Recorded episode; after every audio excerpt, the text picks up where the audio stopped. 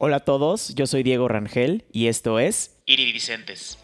Hola a todos, bienvenidos a un episodio más de Iridicentes, el podcast en donde cada semana tendré conversaciones inspiradoras con personas que son referencia dentro de la industria musical y te ayuda a entender cómo lo han logrado. Mi invitado de hoy es Lalo Gameros, cantante de Caballo Dorado.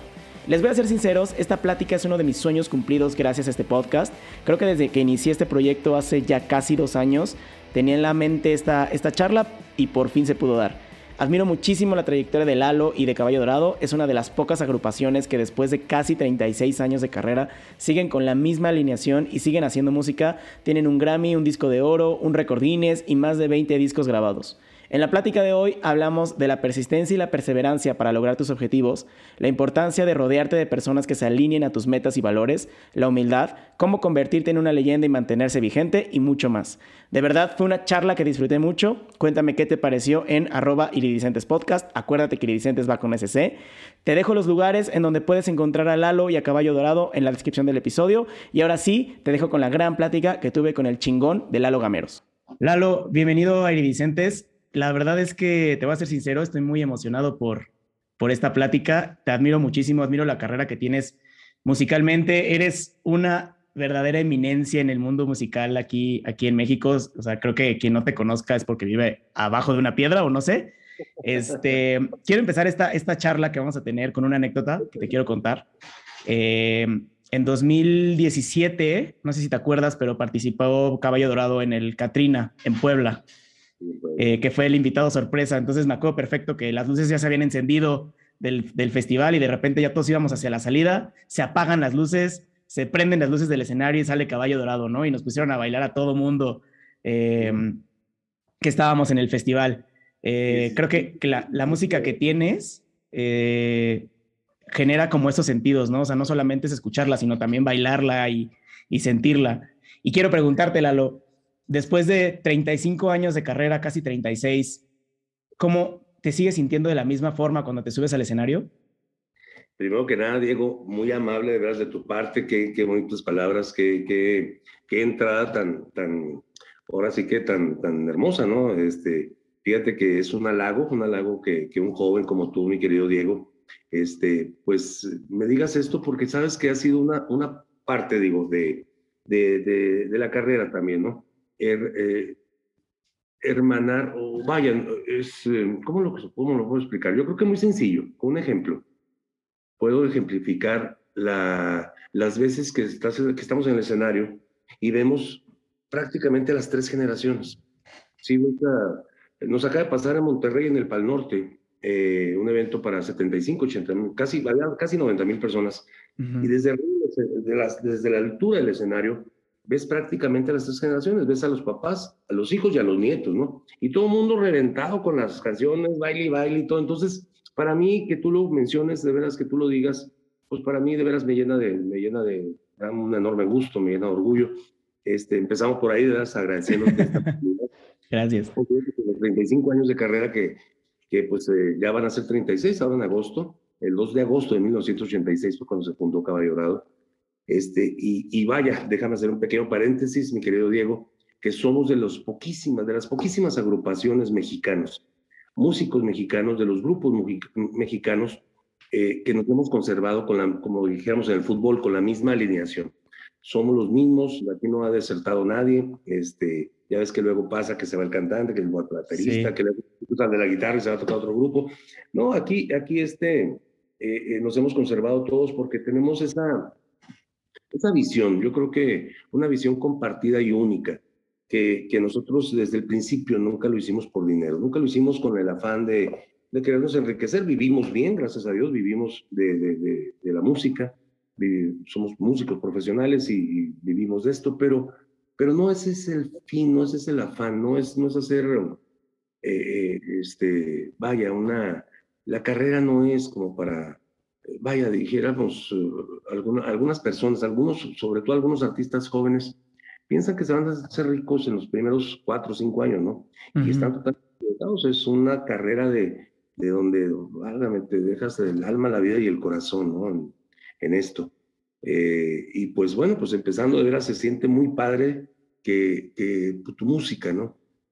En este caso, haya durado tantos, tantos años y ahorita sea una, una música de culto, ¿no? Este, y el otro día un compañero tuyo que me hizo un Zoom de, Nueva York, estábamos en una entrevista, es un locutor de radio, muy famoso por allá, me decía, este, ¿qué se siente tener, o sea, ser, ser una, o sea, ser un grupo de culto?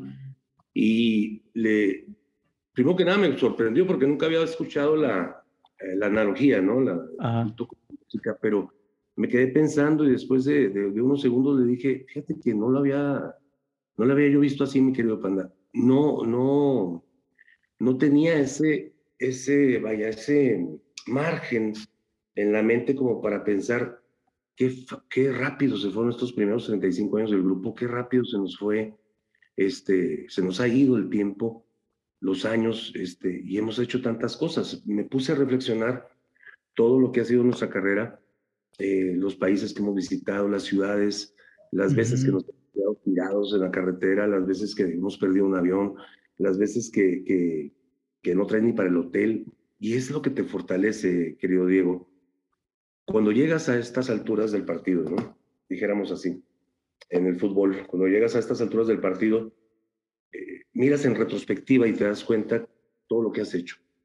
Y, y, a veces a lo mejor ni tú mismo te das cuenta de, de, la, del margen que vas dejando, no, no es margen, de la huella que vas dejando eh, en la carretera. Claro. Y cuando ves el espejo retrovisor y ves la línea blanca, ¿no? Que vienes cruzando por, por kilómetros o millas y millas, y dices tú, ah, caray, la verdad sí, en estos momentos de reflexión te puedes a pensar y dices tú, chinga, ¿no? ¿A qué, hora, ¿A se me fue tan vida, ¿no? En esto, y sobre todo en la música, ¿no? Lo hacemos de corazón, lo hacemos con, un espíritu de, de, de, divertir, de, de, engrandecer a la música mexicana, de, tratar de, que nuestra música no afecte, vaya, a las generaciones por venir. Eh, nuestra música, tú lo, has, tú lo has dicho muy bien, y aparte, digo, yo creo que lo, lo sabes, lo, lo conoces, no herimos susceptibilidades, no, no, vaya, diciéndolo coloquialmente, ¿no? No cantamos narcocorridos y cosas de esas. Claro. Que agarraron a balazos y, o fraudes o este tipo de cosas, mataron a fulano, sotano, ese tipo de cosas. No estoy en contra de eso. No estoy en contra de que haya artistas que, que, que pues, que desarrollen este género. Pero, por, el género, por el género que ustedes manejan, se podría prestar, ¿no? Y aún así este, no lo hacen. No, aún así no lo hacemos, no. Y nunca lo vamos a hacer. Porque porque tenemos madre, tenemos hermanas, tenemos padre, tenemos hijos, este, tenemos una, vaya, una integridad que cuidar, no, no, no queremos que, que se nos mezcle con, pues tú sabes, con actividades turbias, ¿no? Siempre hemos tenido una carrera muy limpia, hemos sido un grupo que ha salido adelante, como lo menciono de nuevo, ¿no? Con el alma, la vida y el corazón y la lágrima, este, yo creo que así se forman, yo creo que así se forman los, los en todas las actividades, ¿eh? no solamente en el ambiente artístico, sino yo creo que en todas las actividades. Y, y, cuando todo te lo dan, realmente las nuevas generaciones a veces no la aprecian. Cuando pues naciste en cuna de oro, ¿no? Y, la carrera ya, ya la tienes eh, hecha porque pues eres hijo de, de alguien muy importante en el medio. Entonces, pues lo que vale la pena para mí, para mí, a mi criterio, a mi óptica, es esto, es formarse en el camino. Qué padre, qué padre que, que mis dos hijos tuvieran la oportunidad, tuvieran la intención de dedicarse a la música. Uno de ellos es promotor, el más chiquillo, este, es promotor musical, pero no, no le dio por ser cantante o músico. yo como que, que no me escuche porque lo va a ver por YouTube, yo creo. Este, no quise yo brindarle muchas em, facilidades porque sé, sé lo que cuesta, sé lo que cuesta y, y, y pasar hambres y frío y, y, desveladas y, claro. y yo en impotencia. y varias también, eh, pues, anécdotas que tienes a lo largo de tu historia, o sea, desde ese asalto en la carretera que casi te deja, este, bueno, que, que, que, que tú temiste por tu vida. Me gustaría ir desmenuzando cada una de esas etapas, Lalo, pero me gustaría empezar por, pues, por el principio, ¿no? Tocas el violín desde los siete años. Eh, tu abuelo te, enseñó a tocar el violín. Mi abuelo, sí, mi abuelo me, me, dio la primera, en las primeras clases, se puede decir, ¿no? Me agarraba la manita y me ponía en el, en el pero como me enseñaba cómo, cómo jalar, pues es que es algo difícil, ¿no? Combinar las dos. Es como el piano, ¿no? Que estás con las dos manos. Entonces el violín, pues es la, la fragilidad de la, de, la, de la música de cuerda, ¿no? Es el violín, es, no tienes trastos, este, tienes que, pues así como que atinarle, ¿verdad? Este, claro. Entonces empecé con, con mi abuelo, mi abuelo me, además de, de, enseñarme a jugar béisbol, me enseñó a tocar el violín, ya de más, de más eh, grande, de más joven, este, pues ya entré a la escuela, digo, alternada con, eh, con mis estudios de preparatoria, ya este, clases de música y luego ya entré a la universidad, este, en la Universidad de, eh, bueno, es la Escuela de Bellas Artes aquí en la ciudad de Chihuahua, y luego me fui al conservatorio un tiempo para especializarme en, en, en ciertas actividades, en, en, composición sobre todo, poesía y composición, y luego ya este, regreso, hacemos el grupo, pero alternándolo con, con, con el rodeo, fui vaquero de rodeo durante 13 años también. Sí, fuiste jinete y de hecho ahí, ahí me gustaría también tocar, tocar un tema. Y antes de eso, fundaste Caballo, Caballo Dorado en 1986. Y entre 1986 y en, en, 1994, que fue como la primera tocada en ese, en ese rodeo de medianoche en Monterrey, me gustaría saber cómo fue ese camino, porque fueron alrededor nueve, ocho años que estuviste con el grupo y hasta 1994 fue cuando te descubren, por así decirlo, ¿no? ¿Qué hacías tú en esos, qué hiciste tú en esos ocho años? Y, y, me gusta, y, la pregunta va porque, como te decía hace ratito, ¿no? Fuera del aire, ahorita vemos a la agrupación, a la leyenda, a, a esta, esta gran agrupación mexicana, pero fueron muchos años de, trabajo y tú mismo lo comentaste ahorita también. Sí, este, nosotros no somos eh, hijos eh, de padres prominentes, no, no, no estamos esperando una herencia grandísima. Somos, venimos de la clase trabajadora, este, nuestras familias son, son, vaya, son ejemplo del esfuerzo, son, son, eh, venimos de la cultura del esfuerzo. Este, somos una clase media, mis compañeros y yo, este, y pues, bueno, lo bueno es que estamos en redes sociales, ¿verdad? Pues estudiantes jodidos toda la vida, hombre, no para el camión. Este, yo conozco a Ponce, mi compadre en la universidad, ahí en la Escuela de Bellas Artes, a mi compadre de las trenzas que pues se las tuvo que, que cortar, ahorita platicamos eso. Sí. Este, que a veces dicen, no, hijo, usted no, no estaba en caballo dorado, no, sí, cómo no, yo soy lindo, más que me corté el pelo, ah, bueno, se enoja, ¿no, mi compadre? Este, nosotros nos conocemos ahí en la universidad, ahí en, ahí en, la, en la Escuela de Bellas Artes, y yo le propongo, él tocaba rock, de hecho, con un grupo de, de aquí, pues ya desapareció el grupo, pero él tocaba rock rock pesado además. Entonces, en ese tiempo se me, a mí se me, pues se me eh, terminó un grupo que yo tenía de, de, música country también. Este, pues ya, tú sabes que a veces no, le responsabilidad y no, yo soy bien enojón con eso, yo soy bien responsable, pido, oye, mínimo, que lleguen a tiempo, que, que no estén este, distraídos, con, pues en aquel tiempo no había celular, pero con, con cosas, o sea, que en el ensayo, lo que es el estudio, se tome en cuenta, se tome en serio, ¿no? Porque pues, si no, ¿cómo, cómo, cómo, imagínate cómo, sale, cómo va a salir el show? Pues, claro. ¿Dónde iba mi ¿Dónde, pues, ¿Dónde entro a cantar? Pues, ¿no? Entonces, este, eh, iniciamos Caballo Dorado en ese momento, el 2 de agosto del 86 fue, eh, lo marcamos como esa, ese día, porque ese día tuvimos nuestro primer concierto en un rodeo pero era, haz de cuenta que ese día fuimos gratis, ¿no? Era pedir chance que te dejaran tocar aquí, que te dejaran tocar allá, con los estudiantes pobres, como lo vuelvo a mencionar, pues oye, juntábamos dinero, a veces yo este, juntaba un poquito más, porque yo trabajaba en un mariachi. este, sí, yo juntaba a veces un poquito más, ya, ya, yo trabajo desde los 11 años, 12 años. Te digo, venimos de la cultura del esfuerzo, ¿no? Entonces, este, pues para que el amplificador, que para la guitarra, que para el violín, que, que para un micrófono, para un cable, para las cuerdas, ya sabes. Y, y con lo que quedaba, este, grabábamos, ahora sí que, pues, este, maquetas de, de cochera, ¿no? Y es, hasta para la correspondencia traía yo dinero, o sea, todo me, me faltaba, a veces para el camión, pero no me faltaba para mandar el, la mensajería a México o alguna compañía izquierda que se interesaran por nosotros. Tocamos muchas puertas, Diego, muchas puertas eh, Sony, BMG, este, WEA, un montón de disqueras, ¿no? Y hasta el 94 es cuando nos armamos de valor y nos invitan a tocar gratis, gratis, ¿eh? nada más nos pagaban los gastos, el diésel del, del camión, ya teníamos un camioncito, muy feo, muy viejo, este, nos dejaban tirados en todos lados, para ir a Monterrey, ir a, Monterrey a inaugurar un, un de medianoche. Entonces, este, pues ahí vamos, haz de cuenta. Nos iban a pagar el hotel, el diésel y los burritos, lo que nos comiéramos de, de burritos, haz de cuenta. Eso era nuestro, nuestro pago por un primer fin de semana, lo cual fue, gracias a Dios, afortunadamente todo un éxito. El empresario, el dueño del lugar, nos contrata por dos fines de semana más. Y pues tú sabes que la mejor publicidad es la de boca en boca, ¿no? Se corre la voz, un grupo de Chihuahua, tocan cortes, pues aquí jamás, pues ya está en Monterrey puro norteño, sí, ¿no? Este, y en aquel momento más, o sea, la onda grupera y pues los Tigres del Norte, Bronco y todo, ¿no? Este, que les mando un saludote, por cierto, grandes amigos.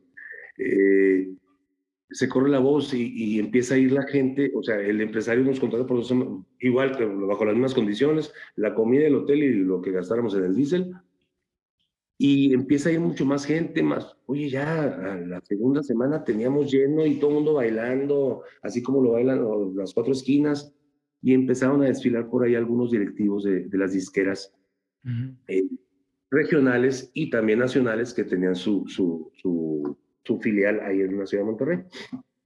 Y pues ahí, ahí es donde, donde nos llega la oportunidad. Primero, esa, esa noche, un viernes, un viernes llega nuestro querido amigo que ha sido nuestro representante por muchos, muchos años, don Oscar Flores, a quien le mando también un abrazo con mucho cariño, con mucho afecto, porque fue, se puede decir que el, que primero que creyó en nosotros. Eh, ese era viernes, el lunes estábamos filmando nuestro primer contrato disquero para grabar un solo disco, este, con casa, nuestra primera casa MCM, este, de, de ahí de Monterrey, Nuevo León, eh, con filiales en Estados Unidos con Fonovisa. Uh septiembre entramos a grabar. En octubre, en octubre, se puede decir todo el mes.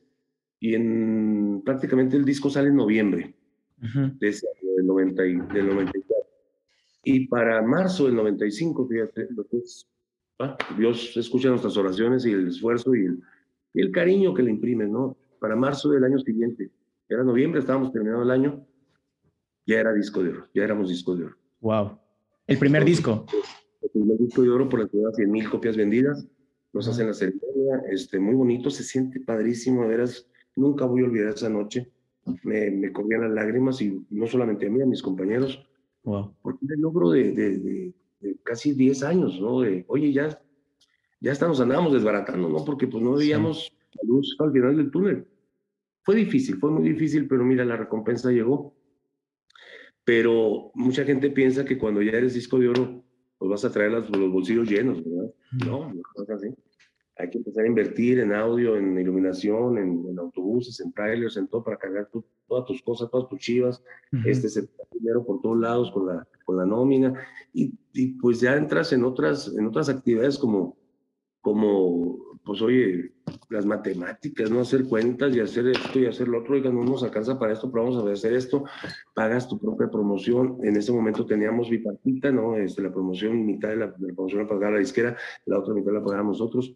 Este, y es como se empieza con, vaya, es como se empieza a, a saber de Caballo Dorado, primero fue en el norte de la República y luego en el 97 este, llegamos a la Ciudad de México y revienta, revienta la Ciudad de México y, revienta Centro y Sudamérica y los Estados Unidos. Platícame, platícame, y creo que me voy a regresar tantito, o no sé, tú me, ahorita me vas, a, me vas a corregir, de la etapa de como jinete de, de rodeo. Eh, porque, porque sí, sí me interesa, porque es, todo esto tiene que ver con lo que, también con la explosión de Caballo Dorado, ¿no? Este, Platícame sobre, sobre esta etapa, cómo, cómo, o sea, cómo fue que se dio, porque eras un mariachi, pero luego también jinete, jinete de rodeo, ¿cómo, cómo pasó eso? Es que yo soy de la generación del Urban Cowboy, de la, de la película del Urban Cowboy de otra vuelta, yo soy de esa generación. Oye, tengo cincuenta y tantos años, no voy a decir con mi edad, pero ya no me coso al primer hervor, ¿no? Entonces, sabes de que, eh, primero que nada, en la secundaria, estaba, yo entro en la secundaria estatal número 5 aquí en la ciudad de Chihuahua, este, y eh, pues siempre me gustó la música, ¿no? he sido como que muy emprendedor de, de, cosas, de, de, oficios, de, no sé, no me gusta estar ¿no?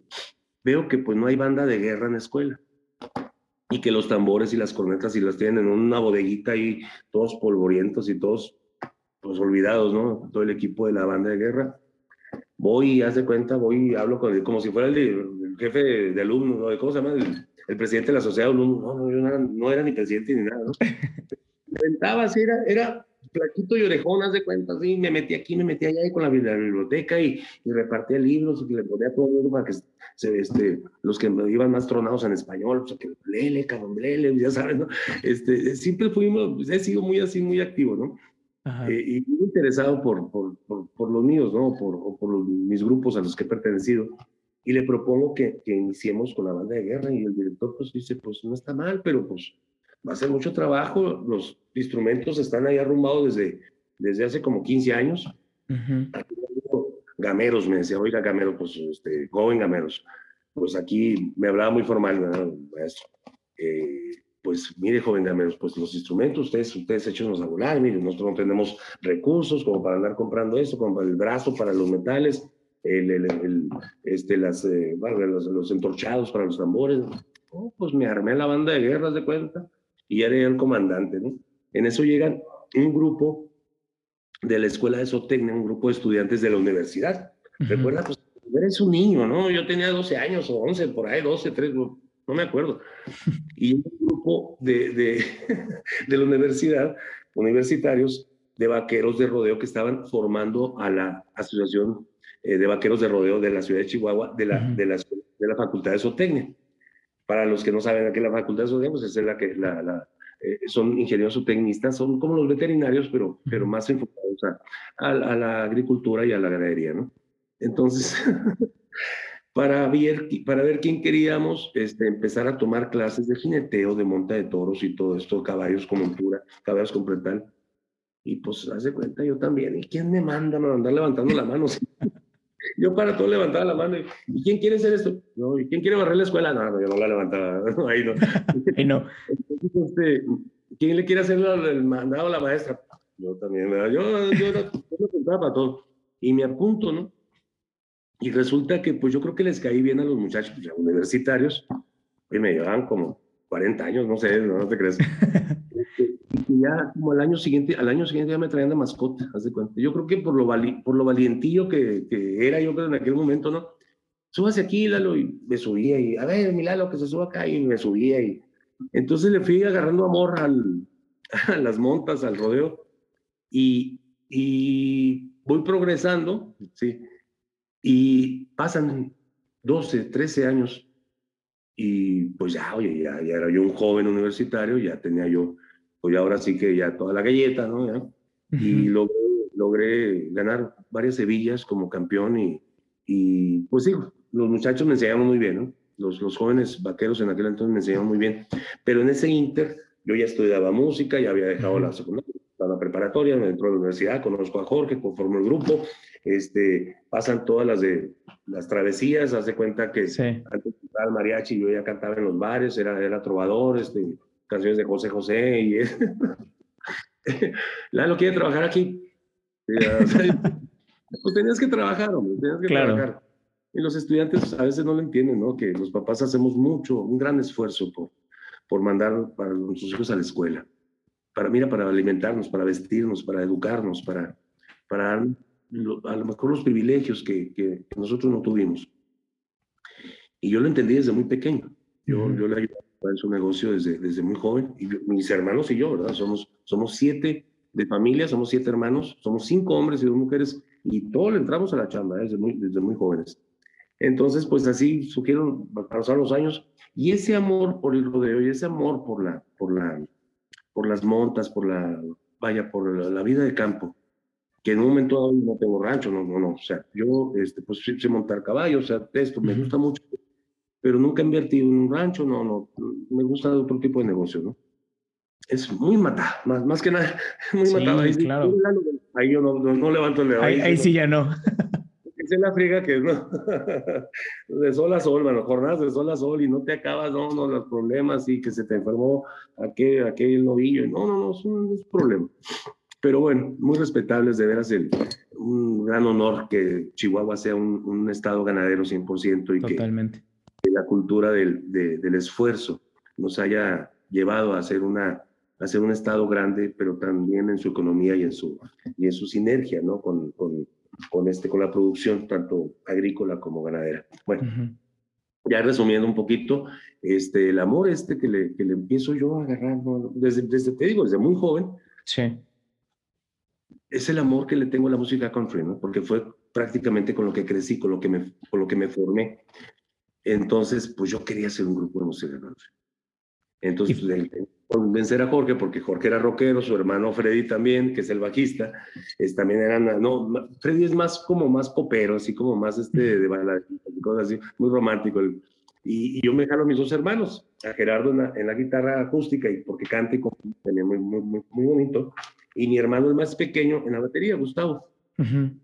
Gustavo no había terminado la escuela cuando ya andaba con nosotros. Órale. Gustavo.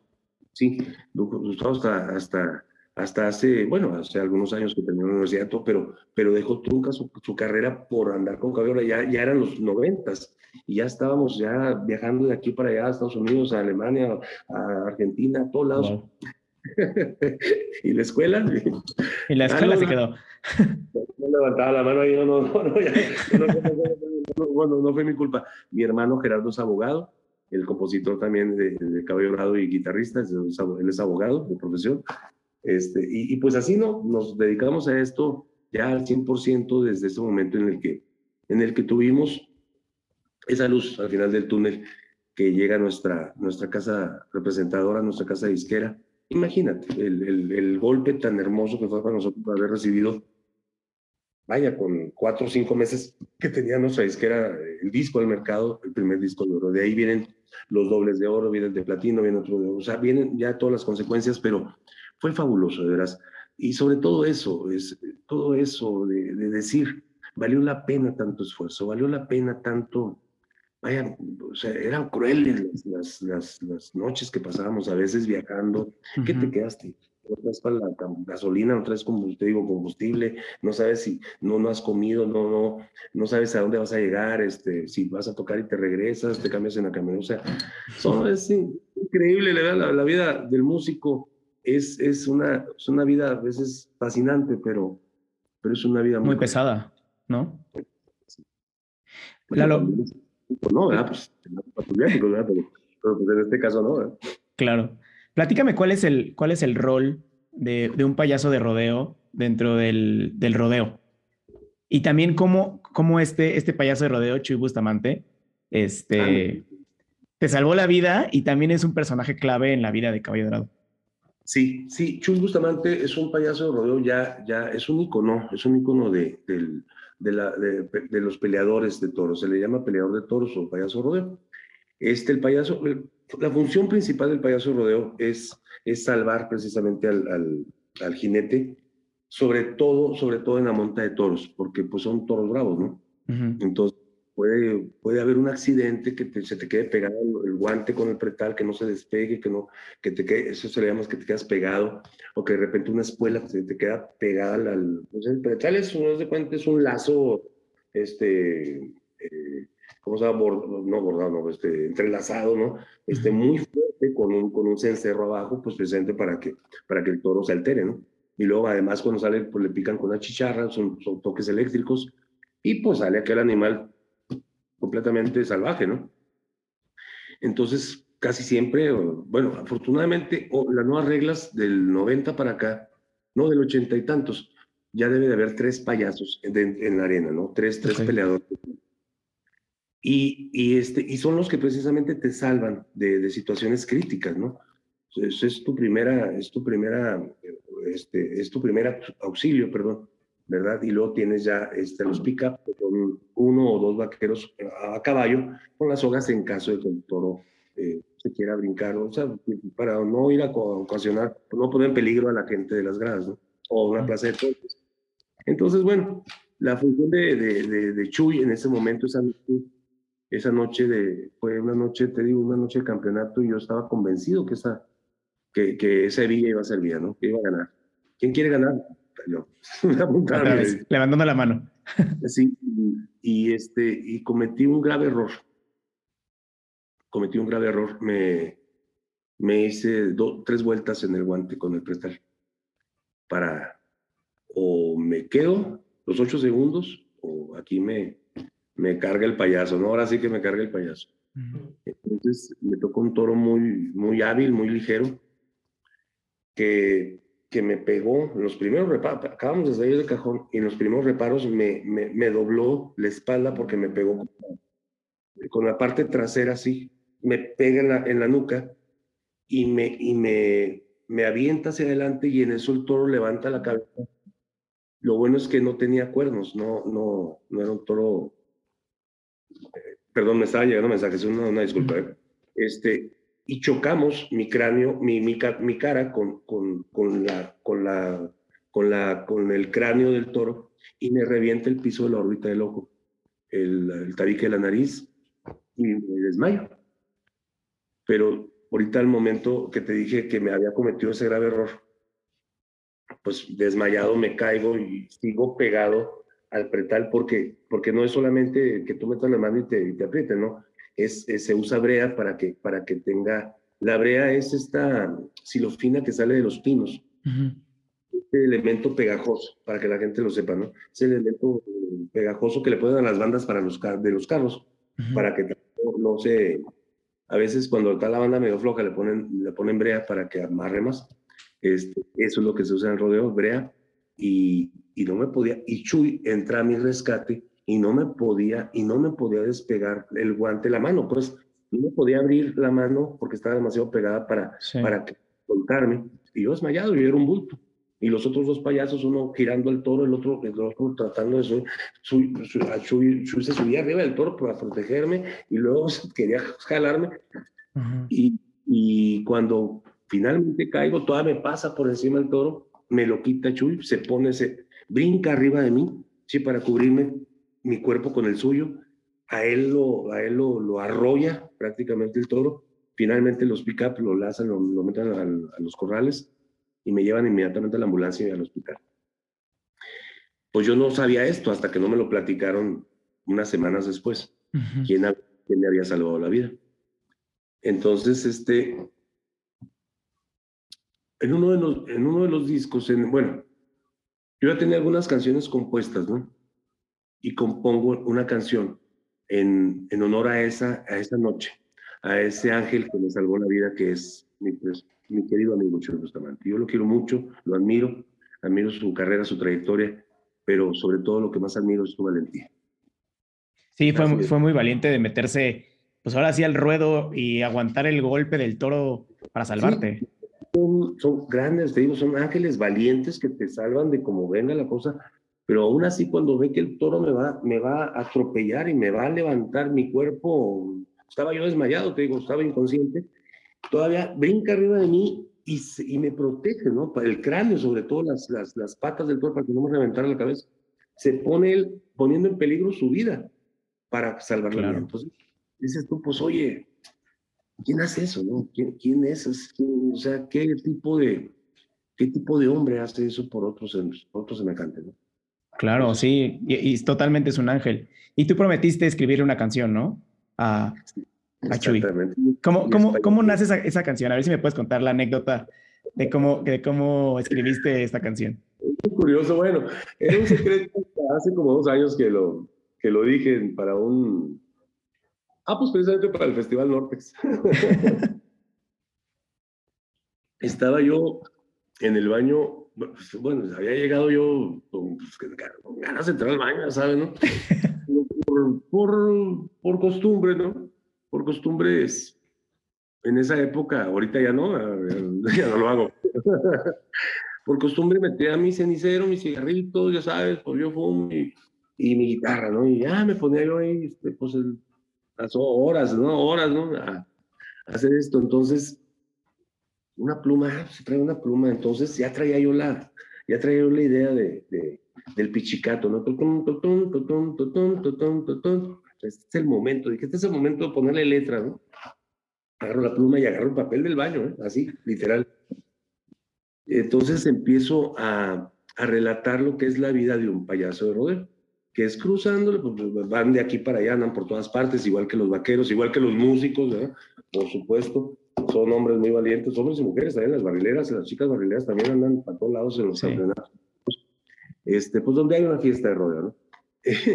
Entonces, es donde empiezo a, a, crear la canción cruzando la frontera, me encontré con él. Ah, sí, ok. Pero así en el, en el ¿no? ¿Cuál servilleta? En el, en el papel ahí. Estos, ¿cómo se visten? Pues medio raros, ¿verdad? Y lo muy folclórico, muy coloridos. Este, era un tipo medio raro y así literal, así está la canción. Pero me cayó bien, ¿verdad? son muy divertidos, son muy, los payasos son muy alegres, ¿no? Sí. son muchachos muy, muy, muy, te, te alegra la vida, ¿no?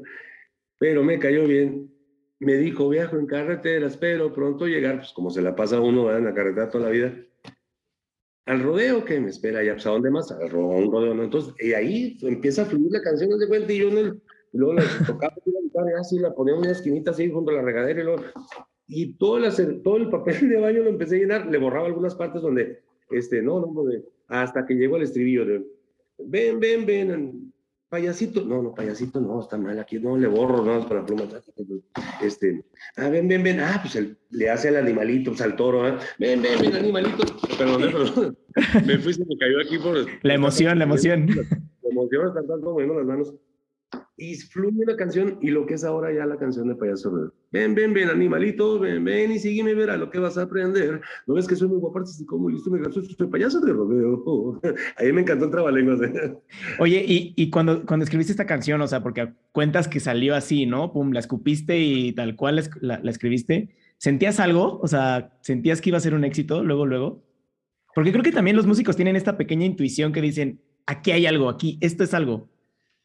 Sabes que en mi, en mi, en mi, en mi óptica, normalmente recurro a, ese, a esa analogía, no, no, no tengo, yo no tengo forma de saber qué canción va a ser un éxito o no. De las canciones que al menos que yo he escrito para Caballo Dorado son 22, 23 discos casi prácticamente. Y las canciones que ha escrito mi hermano, nosotros hacemos como mitad y mitad en los discos, ¿no? Mitad canciones mías, mitad de él. A veces metemos una canción de algún compositor o algo que nos llega por, por la editora o la disquera que nos manda previamente o algún cover o esto. Pero yo tengo, no tengo esa habilidad, fíjate, no, la verdad que no se me dio de saber, esta va a ser un éxito, porque me he equivocado tantas veces, eh, mi querido Diego, me he equivocado, he metido la pata varias veces, que eh, así en, las reuniones que teníamos, en los ensayos, esta canción va a ser la buena. No, no se me da, no se me da eso. Al que se le dio fue a un amigo, que era el que nos grababa antes de lo de la esquera, en esos nueve años, casi diez, que duramos batallando, sangrándole, pidiendo la oportunidad, tocando puertas. Él nos daba la facilidad, me, me, fiaba, o sea, no nos, o sea, haz de cuenta, fiado y, olvidadizo, ¿no? O sea, yo creo que hablamos bien, nos metí a su estudio de grabación, ¿verdad? Que a quien también le mando un, un, saludo y un abrazo con mucho afecto a mi querido Alfredo Yaguno, él era ingeniero de grabación de, del estudio de Fito, de Fito Tres Palacios un hombre con, muy, con una chispa, un hombre divertidísimo, un gran amigo y aparte yo lo admiro mucho. Este, él nos daba la oportunidad de, de, que nos metiéramos al estudio y que le pagáramos después. Cuando grabamos Payaso Rodeo, esa maqueta que yo había mandado, que después mandé a todas las disqueras, sí, que de ningún lado nos, se nos abrió la puerta, yo creo que se han, se han de haber arrepentido, ¿verdad? Después, cuando Totalmente, sí. Sí, a él le gustó mucho y me dijo, esa Lalo, ese es el éxito, esa va a ser la buena, esa es la... De veras, Fito. Pues a mí se me hacía agradable la canción y bonita. tú, tú las quieres mucho, oye, son tus obras, son tus hijos, ¿no? Las canciones. Pero no tienes una en especial que te guste más que otra. O sea, por eso te digo, en, mi caso, a, mi punto de vista, no tengo yo esa facultad de, de saber cuál va a ser la buena, así como el éxito, ¿no? El Fito le gustó mucho y dijo, y yo me acuerdo, esto pasó hace ¿qué te gusta? 30, años, ¿no? No más. No, pues como 30 años. Y me dijo, esa va a ser la buena. Fíjate, si lo hubiera hecho caso, pues desde entonces. Entonces, pues hasta 10 años después que llegamos a la disquera, ya se nos abren las puertas y, y ahí viene Payaso Rodeo. Oye, oye, Lalo, y pues has ganado, o sea, con Caballo, Caballo Dorado, has, has ganado recordines, eh, incluso creo que un Grammy, ¿no? Em, el, el, disco de oro que del primer disco, ¿cómo le haces para no perder el piso? Porque creo que, pues ya después de treinta y tantos años de carrera, veintitantos discos, tantos éxitos, ¿cómo le haces para no perder el, piso? Porque yo veo en ti una, una, persona que no lo ha perdido y veo en artistas que llevan una cuarta parte de lo que tú has hecho y ya lo perdieron. Es, em, mira, no quiero hablar yo mal de nadie, hombre, no, no, no se me da la. Pero hacía tiempo estaba viendo YouTube precisamente, YouTube, estaba viendo unas noticias de, de un joven artista, la gente que lo vio se va a acordar, que se le sube una niña, no sabe nada, como va de prensa, algo así, o firma autógrafo, no sé qué, y una niña se le, se le sube y, lo agarra así como changuito, ¿no? Ya sé de quién hablas. Como que, que le rompieron un hueso del, del cuello y, y se lo llevan y hay otro por ahí que vi que le escupe a, la, a los fans. Vi otro que, que les mienta la madre. Este,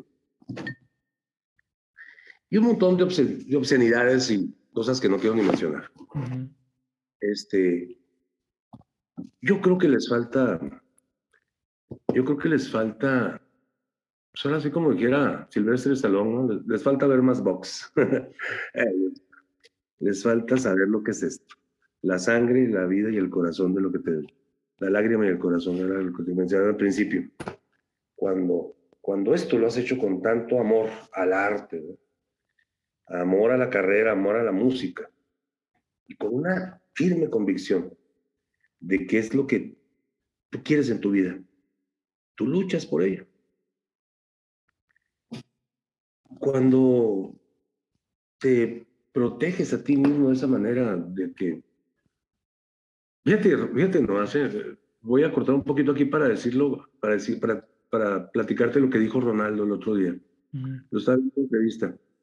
Y, y le dijo a, a, a, otro de sus compañeros del equipo, oye, Ronaldo es una figura, yo creo que lo, el más grande figura del fútbol ¿no? en el mundo. Messi, y otros, ¿no? Pero yo creo que Ronaldo es el más, además yo creo que es el tipo que más gana. Yo creo que es el tipo que más, millones de, de, euros gana al año, de todos ellos. No sé si Messi a lo mejor por allá se anda andando, ¿no? Un tipo millonario, un excelente jugador, un tipo que convoca miles y miles y miles de personas y a millones a través del mundo, que sus jerseys se venden en, no, no manches, en, olvídate, cantidades estratosféricas es un excelente vendedor de tenis, un excelente, lo que, lo que calce, lo que coma, lo que se ponga, lo que tome, Ronaldo es un éxito, no es un crack. Sí. Y el otro día dijo con un dejo, en esa entrevista dijo con un dejo de nostalgia, que al ir a, una ciudad de, de, Europa, él iba con otros de sus compañeros y estaban en un restaurante comiendo. Y le dijo, le dijo, pero con este dejo de nostalgia le dice, extrañas algo, Ronaldo. Algo así estuvo, ¿no? Y me dice, sí, extraño, extraño, pero me gusta tanto esta paz. O sea, extraño lo abrumador que es ser una estrella. Que todo el mundo, o sea, no te dejan ni comer, no te dejan, no te dejan caminar por una calle tranquilamente, no te dejan, estás en el hotel, yo creo que está la gente afuera, aunque estés en el octavo piso. Esa tranquilidad él la extrañaba de cuando él no era famoso e hizo una introspección. Y casi creo, no, no recuerdo bien las palabras, pero casi creo que dijo, qué bonito sería volver a esos tiempos. Ese estuvo bien. Qué, qué, qué maravilloso ser una, una personalidad como Ronaldo, ¿no? Pero qué triste hacer su vida. Ahora volviendo a los artistas que te menciono, que no quiero decir nombres, la tercera parte, ¿o qué te gusta? La, son la, la infinita, o sea, son unos microbios. Sí. Junto a este crack, a este ser humano que es el más famoso de todo el deporte mundial, que es el fútbol, soccer, ¿no? Como para que se comporten de esa manera. ¿Lo has visto jugar a Ronaldo en la cancha cuando se ha metido la gente? ¿Qué? ¿Cómo es amable? ¿Cómo es cómo es bonito. Él y Messi tienen gestos tan bonitos con los niños, con la, oye, está como el Canelo, esto, esto, este millón de pesos que acaba de mandar acá para Chihuahua, de veras, un, deportista, tan, un atleta extraordinario como el Canelo, nuestro campeón mexicano, y preocupado por, la, por, la, por los niños con cáncer, el millón de pesos para Mank, otro millón de pesos para no sé dónde, otro para quién sabe dónde, otro para la Sierra de Chihuahua. Dices tú, qué bonitos seres humanos Y no le andan escupiendo a la gente, ni se andan haciendo los que se locaron el cuello o la, o la nuca, o, o, estos son groseros o aumentando madres. No, no, no. Ellos sí son verdaderos artistas, ¿no? Ellos sí son verdaderos seres extraordinarios, ¿no? Y esta bola de fanfarrones, no, no, no, no, no, no. Jamás, jamás, jamás. Yo creo que les costó mucho. Les costó mucho llegar a donde están. Así como a Caballo Bravo le, ha costado mucho su carrera. Y como los Tigres del Norte le costó mucho, como a Bronco le costó mucho su carrera, como a Pesa le costó mucho su carrera, como a infinidad de grupos y artistas de, de talla internacional que conozco, que son amigos míos, que son amigos personales míos, que nos sentamos hoy a platicar y tomamos la chela y, llega la gente y, te saluda, te pide un autógrafo, te pide una, una, una foto y se levanta Salomón Robles, se levanta Ramiro Delgado, o sea, se levanta, se levanta López Paz, nos levantamos a, a, tomar la foto con la gente. Wow. Y se te va a quitar, no se te quita nada, hombre. Pues, ay, tú te, te saliste a, a, tratar de comer en un restaurante público, ¿no? Pero pues digo, igual, ya te tomas la foto con todos, les voy a hasta les cantas una canción, ya te dejan comer a gusto, ya. Siempre es mío la fama, pero gracias a Dios que te conocen, gracias a Dios que ha bailado tus canciones, gracias a Dios que, que, que, llevan a tus niños para que te tomen una foto con ellos. Y, cuando el niño crece, fíjate que tengo un amigo que ahora es mi amigo, Luis tiene 30 y, 31 años. Y el otro día me dijo, es que, bueno, no, el otro día fue hace ya tiempo, ¿no? Me dijo que él es mi fan desde que tenía 15 años, porque se tomó una foto conmigo. Y esa foto me la enseñó y dije yo, no, ah, ¿cómo estaba joven yo? Desde ahí me quiere mucho porque, porque yo lo traté muy amablemente. Y él se fijó en, todo se, se, fijó en mis votos, se, fijaba en mi herida, y esas cosas los niños, ¿no? Y se fijaba en la tejana y, hasta en las manos y todo. O sea, eres el ejemplo, mano. Eres el ejemplo para un montón de generaciones, el ejemplo para un montón de gente. ¿Cómo le vas a hacer una grosería? ¿Qué, claro. ¿qué, cabeza? ¿Cómo vas a hacer un, un rinoceronte en, en una cristalería rompiendo sentimientos, rompiendo modos, rompiendo la condición humana que te hace tener, pues, el milagro de Dios que te dio ese talento para poderlo desarrollar y dedicarte a esto. ¿Qué haces esas tonterías, no? Además, también ahorita mencionaste algo muy importante, Lalo, que es de que tú, tú, tú como artista tienes el poder de impactar en mucha gente, ¿no? Pero creo que también, aunque no tengamos ese poder, impactamos de, de, alguna forma. Entonces no nos cuesta nada como decir buenos días o en, o en su caso como darle una foto a alguien, saludarlo, porque no sabemos si 15 años después se va a acordar y te va a decir, gracias a esa, a esa foto que me diste, pude, pude, o sea, te admiro, ¿no? O sea, es impresionante. Algo tan sencillo que pudiera ser.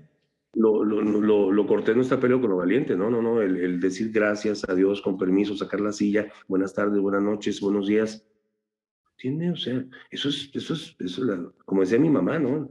La educación se mama en la casa, los buenos hábitos no, los va uno y los aprende en la escuela. Claro, en la, escuela es pues, el jalón de orejas, pero en la casa es la formación. No quiero yo pensar qué tipo de hogares tuvieron algunos de ellos, ¿no? ¿Verdad? Que avientan el micrófono y mientan la madre y sacan el dedo. ¿De dónde viene, chavo? O sea, ¿quién te creó? ¿En el reformatorio? ¿Dónde te crearon? sí, sí, sí. Sí, pues todo, todo viene desde ahí. Lalo, has, has participado con, con, grandes artistas, ¿no? O sea, en, en, las disqueras has tenido la oportunidad de, pues has girado con Bronco. De hecho, creo que tú, tú, ahorita me podrás este, corregir, pero creo que le escribiste una canción a, a Selena Quintanilla. Creo que no la, no la alcanzó a cantar, pero se la escribiste. Este, ¿Qué has aprendido? Y hablando, o sea, también hablando de todo esto que estamos platicando, ¿qué has aprendido de esas personas que hoy también puedes decir que son tus amigos? Ajá. Te lo voy a relatar con un pequeño ejemplo, no me voy a alargar tanto. Nosotros duramos dos, casi prácticamente dos años, como dos años de gira con Bronco por la, por la empresa Podaca de Oscar Flores, ¿no? Nos, que fue nuestro representante durante muchos años, 22, 24 años. Entonces, es una casa representadora, es este, y, y pues nosotros fuimos compañeros de Bronco, de Límite, de Celina, de, de, un montón de artistas, ¿no? Éramos, el elenco era muy grande. Entonces las, los, las giras se armaban de diferente forma que fuera este, la ruta, las giras, todo este. Entonces, los paquetes, se llama paquete del elenco. Oscar nos metió con dos años te digo, por toda la República Mexicana y muchas partes del extranjero, con Bronco. Y les aprendes, mano, les aprendes. Nosotros empezábamos, era nuestro primero o segundo año, después de, llegar a la izquierda, perdón, ¿eh? Es que me acomodé acá. y llegábamos, por ejemplo, en aquel entonces no había lo que hay ahora, que hay mucha renta de audio en casi todas las ciudades de la República. Antes tenías que comprar, invertir en tu audio, en tus camiones, en tu iluminación, en todo, y traerlo como si fuera un circo, mano. Los trailers y los camiones, o sea, por toda la República, por todos lados, llegabas con tu staff, te montaban el, el escenario, la, todo, todo, todo. Y en ese proceso, cuando llegábamos los, todos los camiones de los grupos, ¿verdad? Todos los trailers y todo, decía Lupe, ¿qué? Una cascarita poníamos dos piedras de cada lado, dos allá y dos acá, y nos aventábamos unas cascaritas de fútbol con chor y tenis, y ay, jaja, y la risa y todo, y el agua, y, y, y, cotorreando, ¿no? Mm. Y luego ya, pues, oye, pues, a nosotros nos tocaba abrir, ¿verdad? El, evento, el, concierto.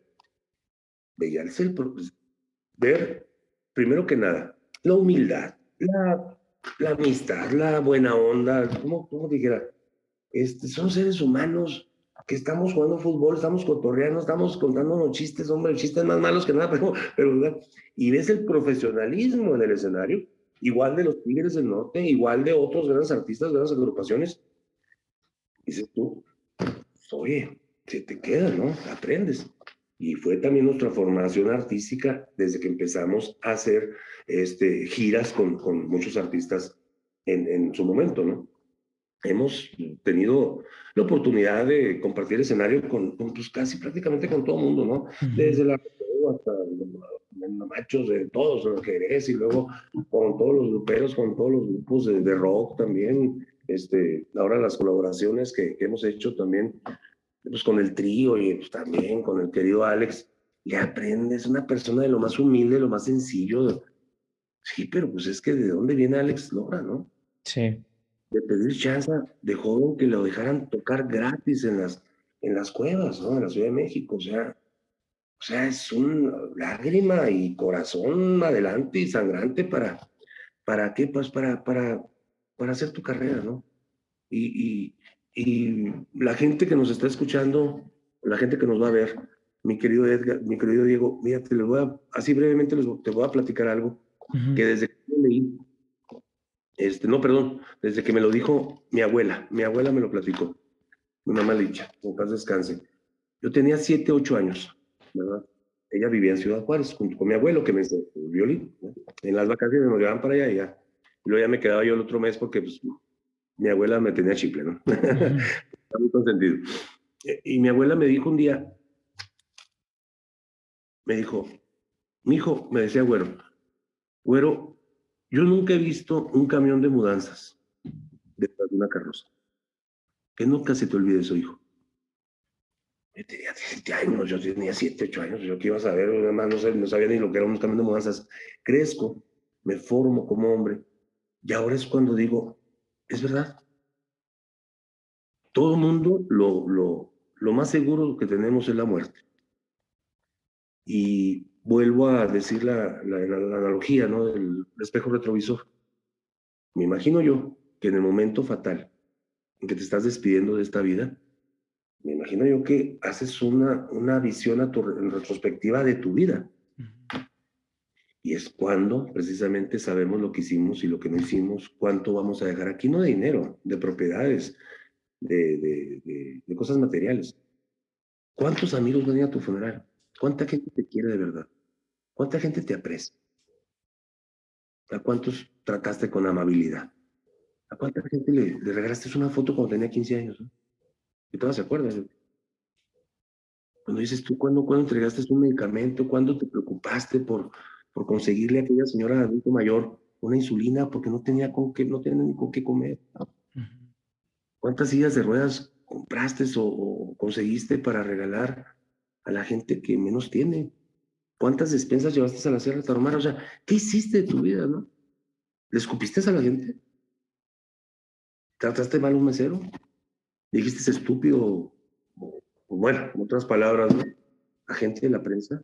Pues, ¿quién eres? O sea, eres un ser humano igual que cualquier otro, ¿no? Una perspectiva diferente.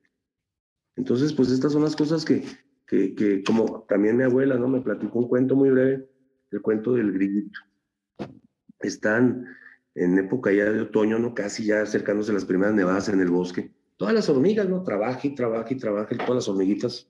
Pues ya es que las hormiguitas no paran, ¿no? Y el caminito de hormiguitas, en una, un grillito en una rama de un árbol, cante y cante el grillito, cantando y alegrándoles el trabajo a las, a las compañeras, ¿no? a las, a las hermanas, así les decía, mis, mis hermanas hormigas, yo aquí les canto, ¿no? ¿Quién quiere cantar? El grillito. Levanta la mano. Y tenía una amiguita, ¿no? Una amiguita hormiga de él. le decía la, la, amiguita cuando pasaba por ahí, oye, grito, tú no vas a, no vas a, a, recoger comida porque ya está a punto de nevar, ya nos vamos a meter nosotros al hormiguero y ¿dónde te vas a, a guarecer este invierno? ¿Dónde te vas a quedar? ¿Qué es lo que va, cómo te vas a alimentar? No, no, no te preocupes, yo aquí les canto. Finalmente empiezan a caer los primeros copos de nieve, Ajá. se el hormiguero lo tapan ¿no? y nomás se despide la hormiguita y en ese momento cuenta la, la leyenda, ¿no? Que, que, que el, cuando el grillo cae muerto al, al, piso, bajaron dos ángeles del cielo y se lo llevaron de cada alita, ¿no? Se lo llevan de cada patita al grillo. Y ese grillito es el que le está alegrando todos los días y todas las noches la jornada del Señor. Órale. Nació, el grillito nació para cantar. Y nuestro Señor, yo me imagino, ¿no? Cuando ya, cuando nos va a aventar las almas hacia el mundo, ¿no? yo creo que, digo, yo lo digo también como una analogía, ¿no? Yo pienso, ¿no? Me gusta mucho imaginar Ajá. que un suplido, un, un, un, un, suplido divino a cada, a cada alma que viene al mundo, ¿no? Que es ese suplido nuestros talentos. Uh -huh. El talento a este, a este otro talento, a este otro de acá, la arquitectura, este la música, este la poesía, este las matemáticas, los diversos talentos que tenemos los seres humanos. Todo uh -huh. mundo, para mí, tiene un talento. Sí. Todos tenemos un, al menos uno, ¿eh? Porque hay gente, que, hay gente muy excepcional que tiene muchos talentos, que tiene varios talentos. Y todos los desarrolla con mucho éxito. Y, a, los artistas nos da ese talento, este talento de que no queremos hacer otra cosa más que cantar, o, o bailar, o, o tocar un instrumento. Al artista ¿quién te dice si trae algo, un ADN de ese soplo divino que le, que le dio, que le entregó Dios, que le regaló Dios al momento de, de, que lo mandó al mundo como alma para que naciera, para que diera, diera el alma para pintar un cuadro? Uh -huh. ¿Cuántos grandes pintores, cuántos grandes músicos, cuántos grandes compositores no murieron en la miseria? Infinidad prácticamente todos. Sí. En los tiempos antiguos, oye, ¿cómo morían los bailarines? ¿Cómo morían los grandes compos compositores? Y no me, no, no, no me estoy refiriendo a Beethoven o a Mozart o, o, a, o a, Chopin. Ellos, ellos hicieron pues, un pequeño capital, pero Liszt, por ejemplo, murió en la pobreza, murió eh, este, en el sótano de una, de, un, de una cantina, allá en Europa.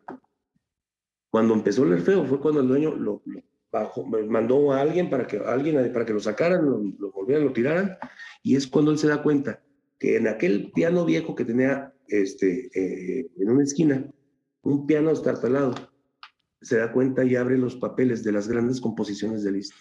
Y hasta la fecha son unas de las más maravillosas del mundo. Fíjate nomás.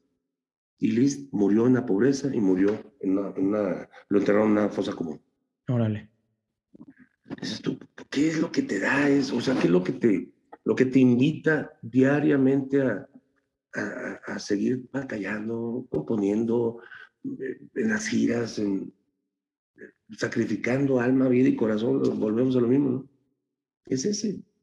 Desgraciadamente, es ese soplo, desgraciadamente o afortunadamente es ese soplo divino que Dios te da y al locutor, al, al, al, al, periodista, eso también ellos, ellos hacen eso, eso. Cuando te gusta lo que haces no es trabajo. Al conductor, te digo, al, periodista, al ingeniero, a todo el mundo, ¿no? Al ama de casa, al cocinero, a los chefs, porque no se dedican a otra cosa porque les gusta eso. Y sí.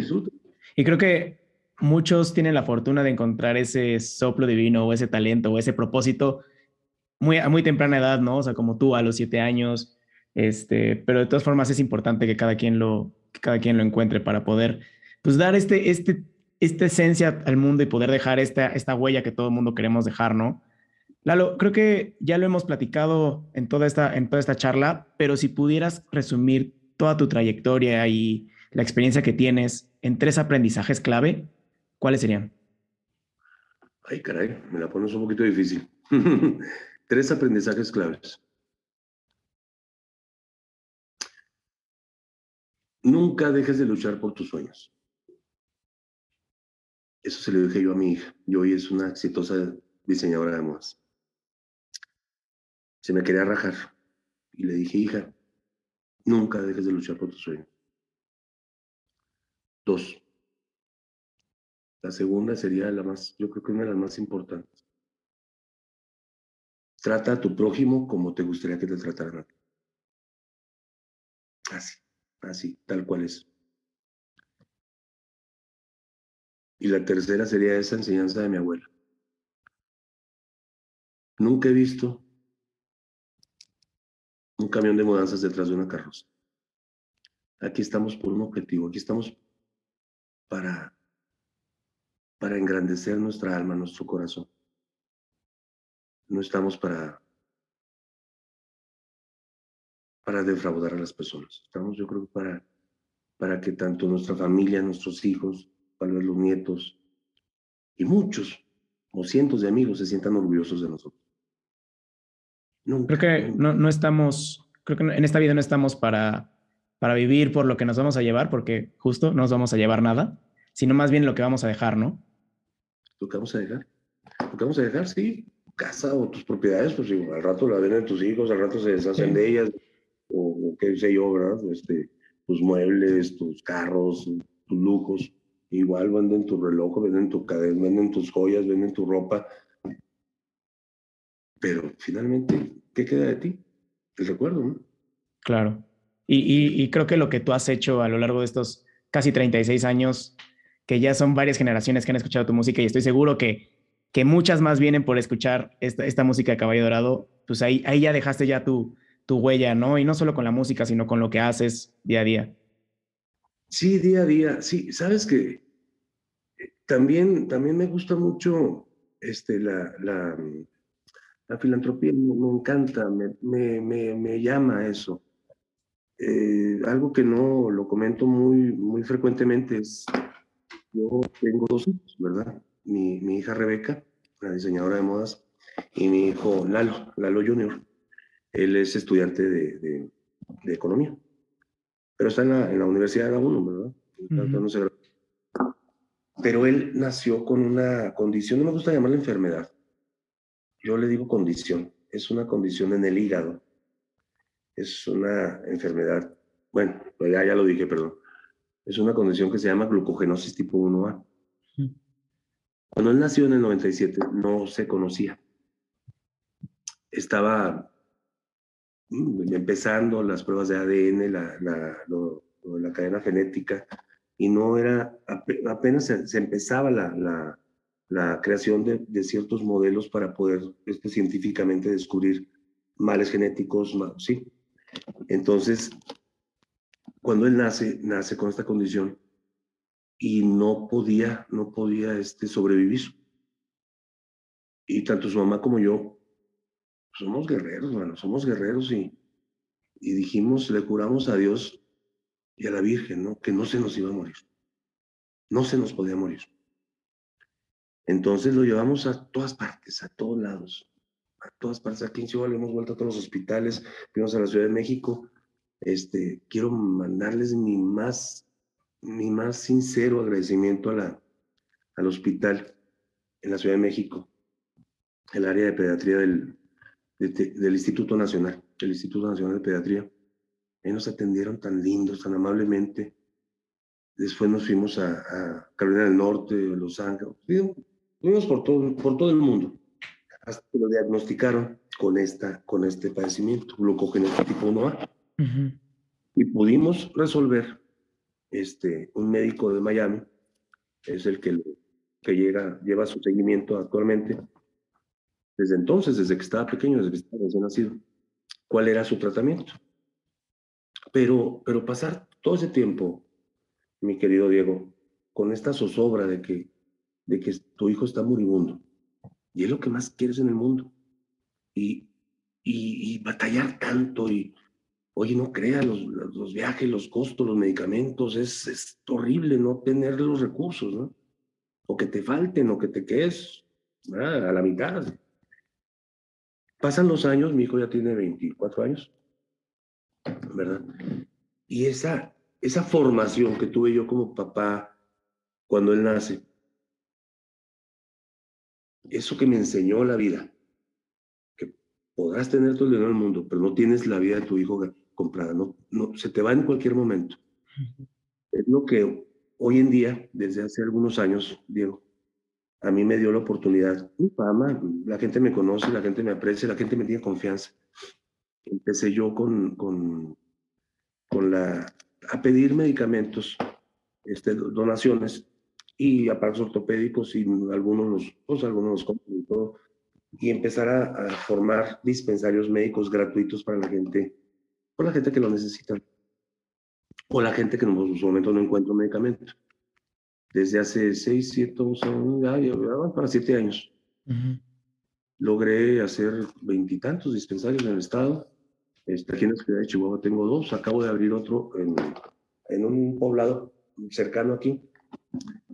Y miro en perspectiva todo este trabajo que hago alternamente con la música, alternamente con Caballo Dorado.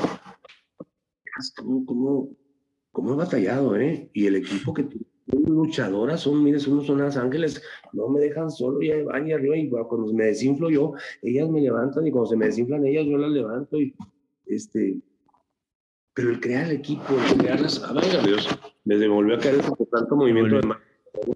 Es que si no muevo las manos... es la emoción.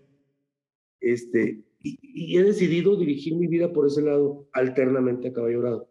Hacer cosas de provecho, vaya.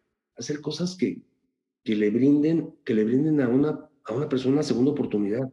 Y ahorita, como están las cosas de a partir de hace tres años por acá, que está la escasez de medicamentos, está la escasez de, de, de, suplementos, está la escasez de un montón de cosas este, en los servicios de salud, seguro social, y los hospitales generales.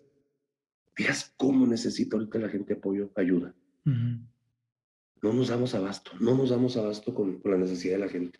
Y eso pues, son poquitos dispensarios, ¿eh? Y eso que, pues, imagínate nada más, cuando se te cae la cadena de valor, dos años de COVID, te quedaste sin empleo, no es suficiente lo mejor el, trabajo informal que tienes vendiendo lo, que sea, ¿no? Este, cuando hay hijos que se quedaron huérfanos y padres que se murieron sus hijos por lo mismo, hoy es cuando más necesitamos tener ese, esa sensibilidad para con nuestros semejantes. Y si sirve, de, y te lo digo francamente, si sirve de algo que la gente me, me quiere o que la gente me conoce, que la gente me tiene confianza y que sabe que no lo va a defraudar. ¿Por qué? Porque tengo una vida limpia, tengo una, una, una carrera, a mí me podrán acusar de todo, ¿eh? pero jamás de engañar a la gente o de decir mentiras. A mí no me gusta decir mentiras. Entonces, eh, en lo personal he incursionado desde, te digo, hace ya van para siete años en, en la, pues en esta otra etapa, ¿no? De, de, de, la, del apoyo a, las personas. Ahorita antes de que empezáramos el Zoom estaba grabándole un, un anuncio, una, una, felicitación a unos queridos amigos míos de Ciudad Juárez, a quienes también yo creo que van a ver el, programa por YouTube, este, esta transmisión. Este, Unidad Servicio de Ayuda. Ellos son un grupo, no es asociación civil todavía, no se ha conformado con asociación civil, pero este, ayudan a todo el mundo en Ciudad Juárez, en El Paso, Texas, en las Cruces de Nuevo México. Y, y, ahorita la gente que está, por ejemplo, pidiendo afuera de los hospitales que tiene un hijo internado que no, no ha comido en tres días, ellos les llevan alimentos, el café, los burritos, los medicamentos. No, no, no, son unos ángeles, unos, unos amoritos. Están cumpliendo cinco años ellos de, de la situación. Y pues en esto andamos, mi en esto andamos también. Sí, pues es, es parte de... Más que hacer, ¿verdad? Otra vez levantando la mano, ¿no? ¿Quién quiere? No, yo. y, y es parte de eso, o sea, es aprovechar la carrera que ya tienes, la, confianza que te has ganado de la gente y también devolvérselo, ¿no? O sea, son 36 años que la gente te ha dado. y ahora la vida, o sea, aprovechar lo que tienes para, para hacer más cosas, ¿no? Crear más cosas. Me acabo de incorporar al Instituto de Cultura también aquí en el municipio. o sea, tú, en todo.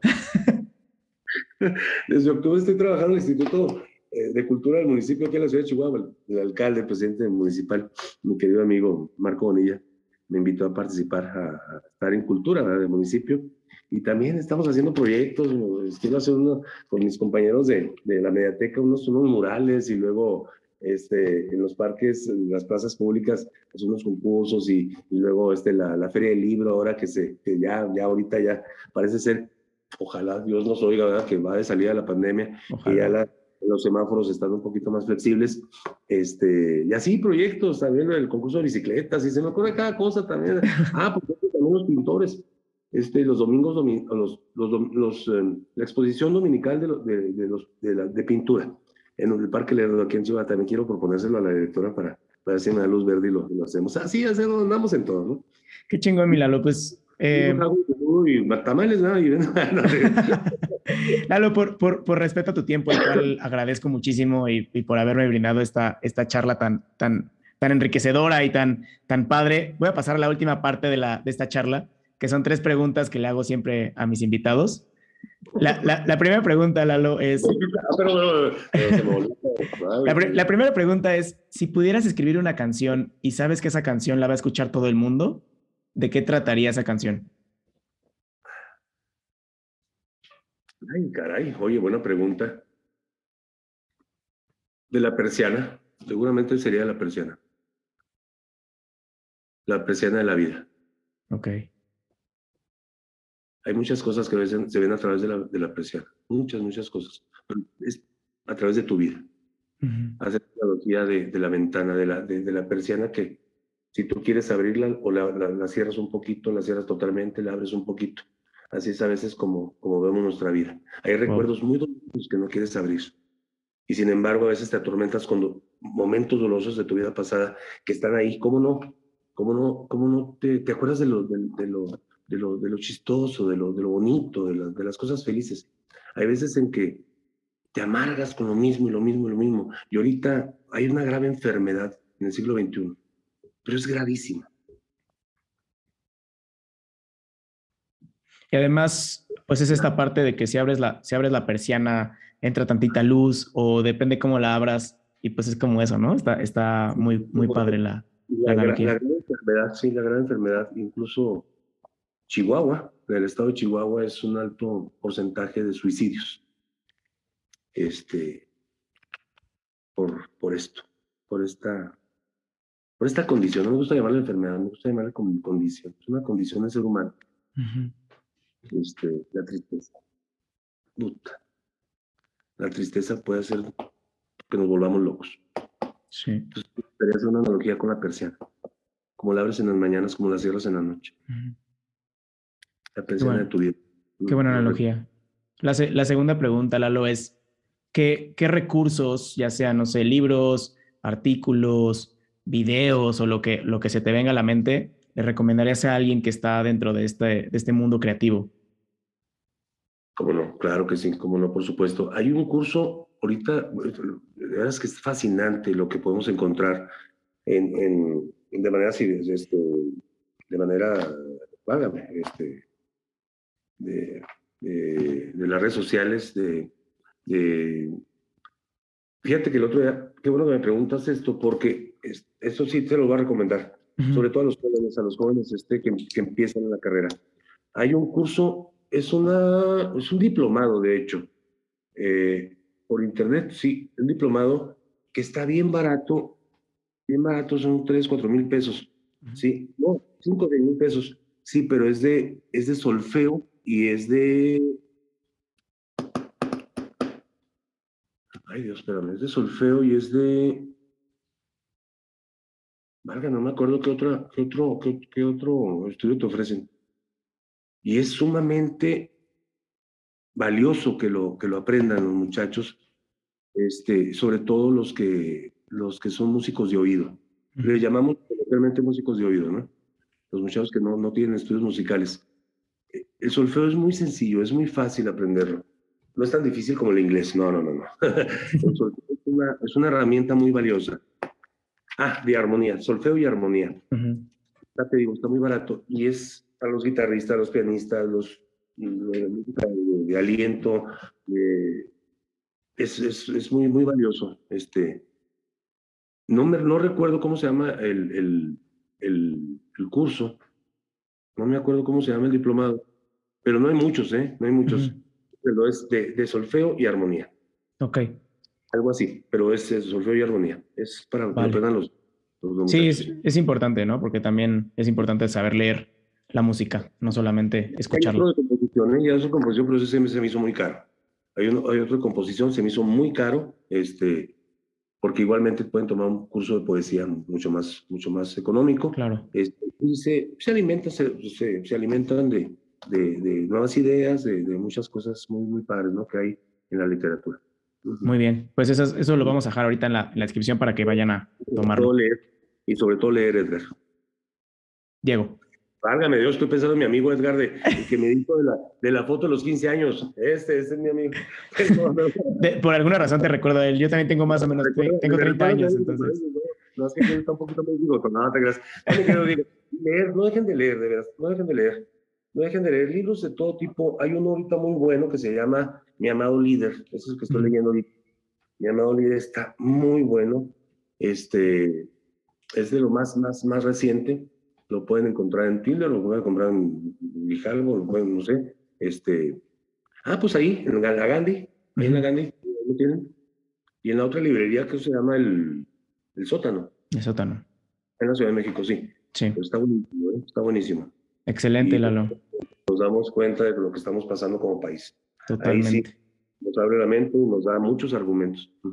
Gracias, gracias por tus recomendaciones. La última pregunta, Lalo, es si pudieras, ¿qué, qué, canción le enseñarías a los extraterrestres cuando vengan a visitarnos?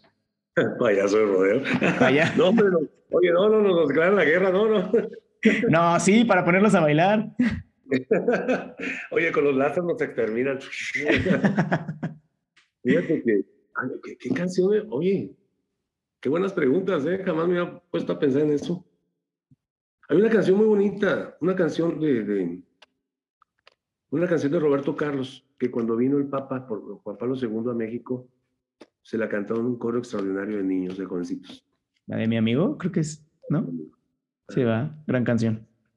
Sí, la de mi amigo. Maravillosa canción.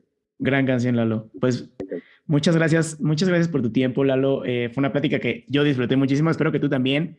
Eh, la trayectoria que tienes y la experiencia está, está muy cañona y estoy seguro que de aquí salieron muchísimas cosas para, para la gente que nos escucha. Por último, ¿dónde te podemos encontrar, Lalo? ¿Qué estás haciendo ahorita? ¿Qué sigue para caballo? Para ti también. O sea, sé que estás por ahí metido en un buen de cosas en Chihuahua. Exacto. sí, no, sí, sí, en nuestras redes sociales estamos en Instagram, estamos en, sabes que, bueno, esto sí quisiera comentarlo, poner un pequeño paréntesis aquí. Sabes que el año pasado nos robaron nuestra página de internet nuestra página oficial de Caballo Dorado. Supe, sí. Sí, este, la que tiene muchísimas visitas, esa no, esa no la visito. Esa un, coreano, quizá donde fregados es el tipo que nos robó la página. Ya sabes, los hackers ahorita están a la, a la, a la última moda. Hay una página este, que maneja mi hermano, el baterista Gustavo, se llama Caballo Dorado. Este, tiene, estamos empezando con esa página, tendrá 1500, 1700 seguidores. Esa es la buena. Esa es la buena. Este, estamos en, Instagram, estamos en Twitter y estamos en TikTok. Estamos en... En, pues, todos lados. En todos lados, sí. Así es. Mi correo electrónico es lalocaballodorado.gmail.com. Excelente. hay compositores que luego este, les gusta mandarme un tema o algo este, para analizarlo. lalocaballodorado.gmail.com. Está muy sencillo. Muy bien, Lalo. Pues todo esto lo vamos a dejar en la descripción para que la gente vaya pues a buscarte, a seguirte y pues a seguir escuchando la música de, de Caballo Dorado, la música de, Lalo eh, en, en, pues en todas las redes que, que, tienes. Eh, te agradezco mucho, Lalo. Eh, espero que hayas disfrutado la plática. Nos vemos el siguiente lunes. Bye. Muchísimas gracias, Lati. Un fuerte abrazo. Abrazo.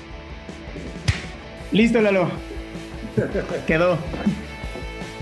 ¿Cómo te sentiste? Las últimas preguntas fueron muy buenas, ¿eh?